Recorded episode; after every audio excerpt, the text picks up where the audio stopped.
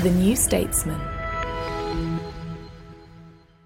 Hi, it's producer Adrian here. We're bringing you a special podcast today from our Spotlight team, and the New Statesman podcast team will be back tomorrow. I'm Alona Ferber, editor of the New Statesman Spotlight Policy section, and this is a special podcast from the New Statesman Spotlight team.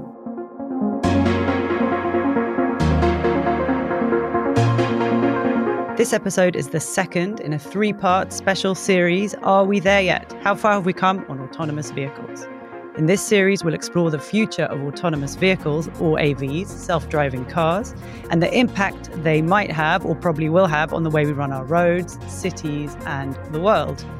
In this, the second episode of our special series produced in partnership with Wejo, the smart mobility tech company, we're going to be discussing the policy obstacles and opportunities for rolling out electric vehicles.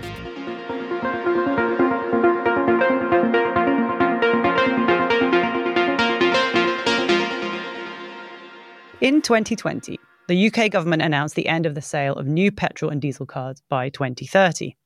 At the time, Boris Johnson's government pledged £1.8 billion to support greater uptake of zero emission vehicles, including £1.3 billion to roll out more charge points for electric vehicles across the country.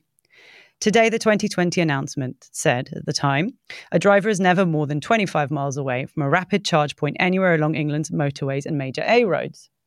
Since then, the UK has seen the biggest year on year growth in electric car registration for years. At the end of October 2022, there were 590,000 battery electric cars and 430,000 plug in hybrids on the roads. And 2021 saw a 92% growth in the number of battery electric cars compared to 2020. To put this into perspective, in 2017, that figure was around 44,000.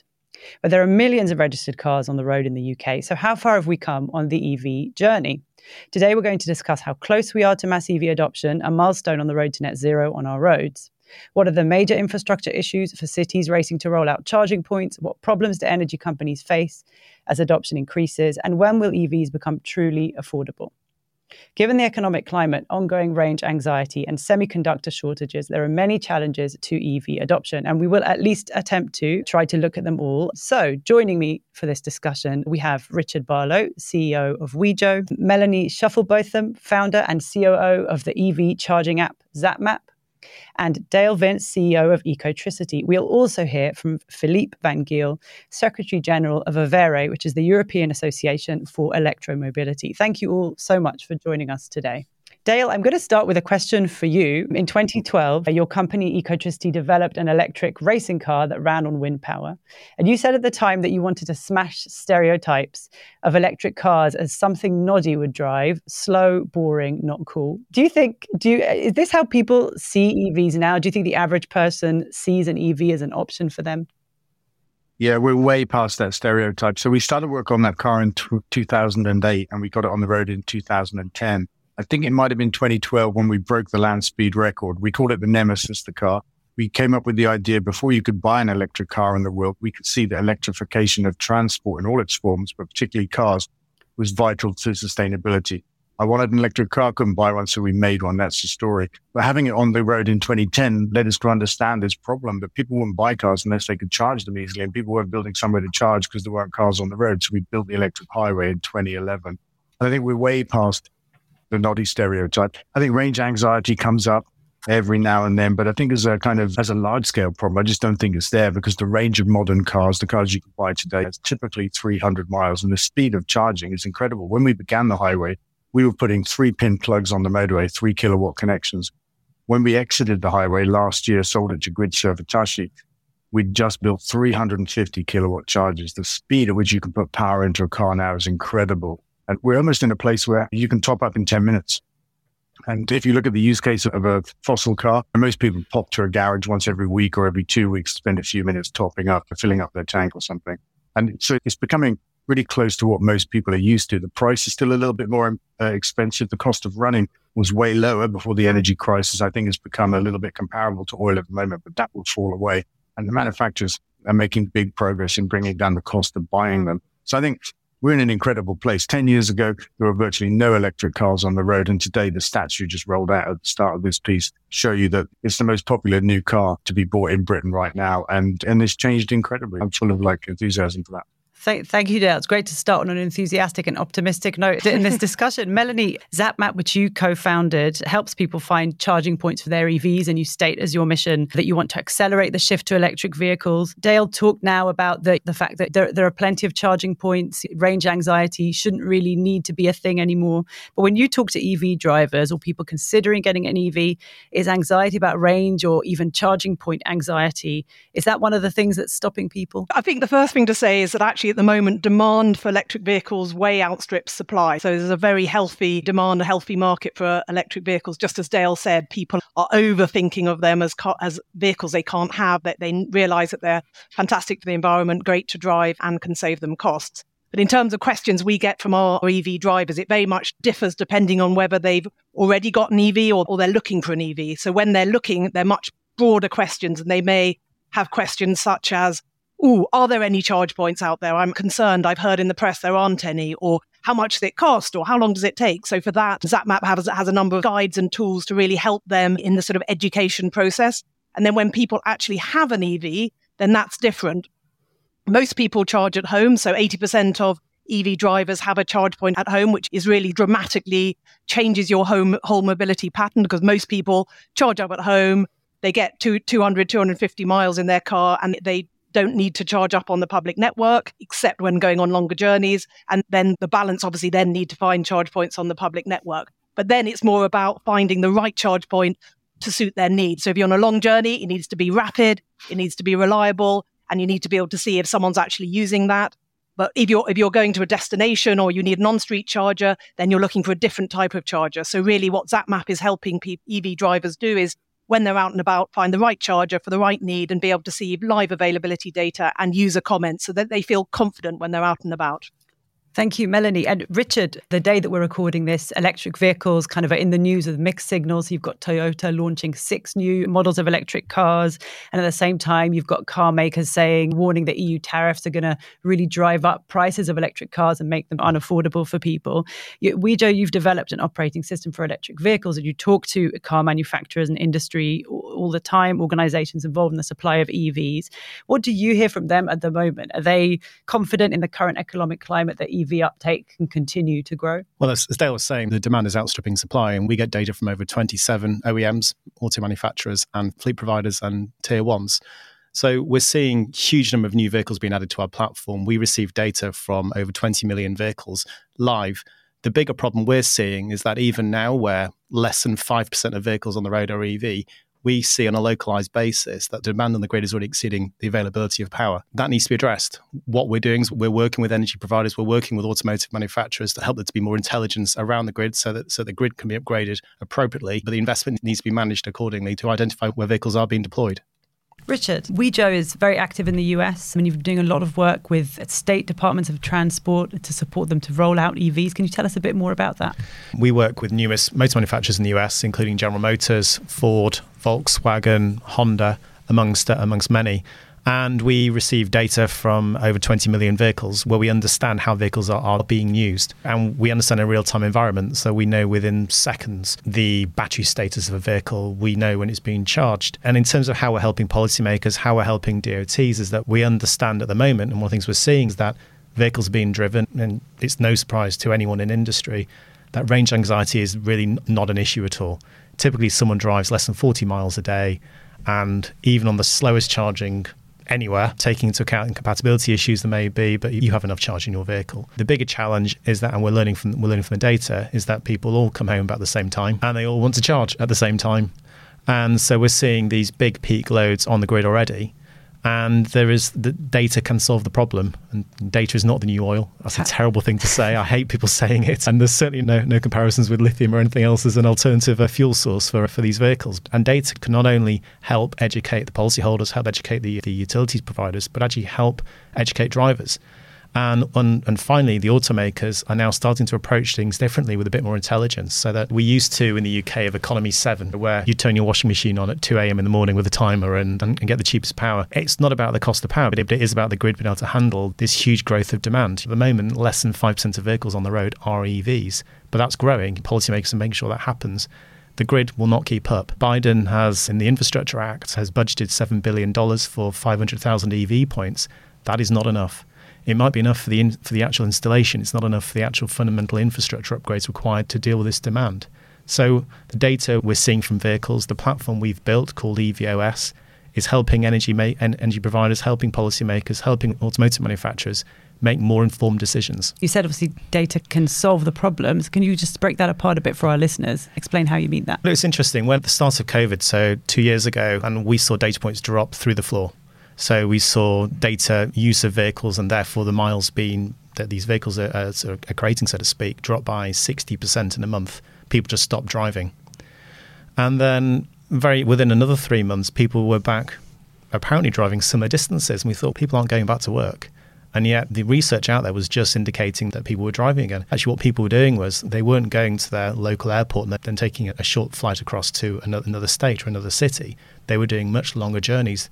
They weren't driving to work a- anymore, or they would, or they, mm. but that, that fundamental driving behaviors had changed.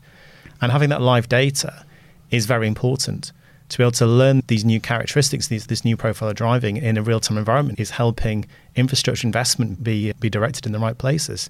So prior to COVID, there were energy providers who had ideas of investing huge amounts to put energy into multi story car parks, for example. That's not really what's needed, but there does need to be fundamental investment on the ground where people live to cope with the demands when these vehicles get home at the end of the day.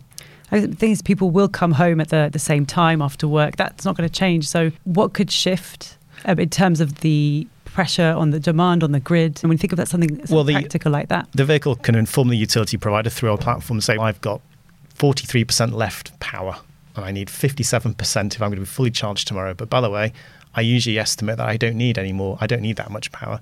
But just in case, and the uh, the driver can decide if they want to have a full power or just a top up to, to cover their usual journeys tomorrow, the vehicle will then communicate with the energy provider, and the energy provider will say the best time for you to put demand on the grid is 3 a.m. tomorrow morning. And that sort of intelligence, where rather than the vehicle being plugged in and just being preset, actually having that 15 minute burst of charge at 3 a.m. tomorrow morning, where the grid knows it's not getting other demands on, on, for other EVs or for other potential use cases, is how, da- is how data is solving the problem. It sounds a bit like the way that you describe it. The rollout of EVs is sort of inseparable from the way that we might use Absolutely. vehicle data, right? Absolutely. Every EV has the ability to make data available. The EVs, with policymakers forcing these forcing things through, it's irrefutable that there's mass adoption of EVs. And therefore, it's irrefutable that there needs to be a more intelligent approach to how infrastructure is invested in to make sure we can support this fundamental change of how we uh, power our journeys. Thank you, Richard. And of course, there's a big role here for policymakers and government, obviously, in ena- enabling that rollout. And uh, we're now going to hear from Philippe Vangeel, a Secretary General of AVERE, which is the European Association of, for Electromobility. Uh, they have members across the European Union, also in Norway, Turkey, and Ukraine. And he's going to tell us a little bit about which countries are ahead of the game of on EVs and why that is. The first one, and it's a world example is Norway, of course, already with the phase out, which is planned for 2025. Don't have to explain that they are the best of the class. A lot of lessons learned from their side. Why are they doing it so good? For us, the main reason is actually, I, my takeaway is, is a policy landscape which has been established for a long time, where you see other countries sometimes failing because they get a new government, they change policies. And people at the end think, what will it be? Being myself situated in Belgium, it's not so long time ago that even yeah, plug-in hybrids were still promoted. And where today or in the near future policies, they will be punished because we, we found out that plug-in hybrids are not the best solution. So the key success of that country is really a long-term policy, make the cleanest vehicles the less taxed and the more you pollute, the more you get. Don't want to use the word punished, but you will definitely feel the difference in your wallet. We know how to put it in place. It's not a question anymore. Shall we do it? Is it a good technology? No, everything is there. Just do it. So just do it. That's the main message there from Philippe, the Secretary General of the European Association for Electromobility. One of the key things that he brought out there from the Norway example was this long term policy thinking. And he also talked about incentives being really key for getting drivers to, to adopt EVs. What more could the UK do on the incentives and quote unquote punishment side? Maybe, Dale, we can go to you first. Yeah, sure. Thanks. I think our government have just gone in the opposite direction and ended free road tax for electric vehicles. And it would be wonderful if they took the VAT away, but uh, we have a government facing in the opposite direction. We have more cars on the road as well and a bigger car market. I think Norway is a small country, small population, small number of cars, and it makes it a little bit easier. Also, a very wealthy country with uh, fossil fuel wealth, actually, uh, whereas the, the UK is struggling for cash right now, as we all know. So I think to take VAT off would be an amazing thing to do, but I don't think this government will do it. Even uh, even taking VAT off of the cost of charging out on the road would be something. But like I say, our government's gone the other way now. They've taken away free road tax, and uh, yeah, I think in our case, it'll just take longer. Thank you, Melanie. What about you? What do you think could be the government could do more on the incentives slash punishment side?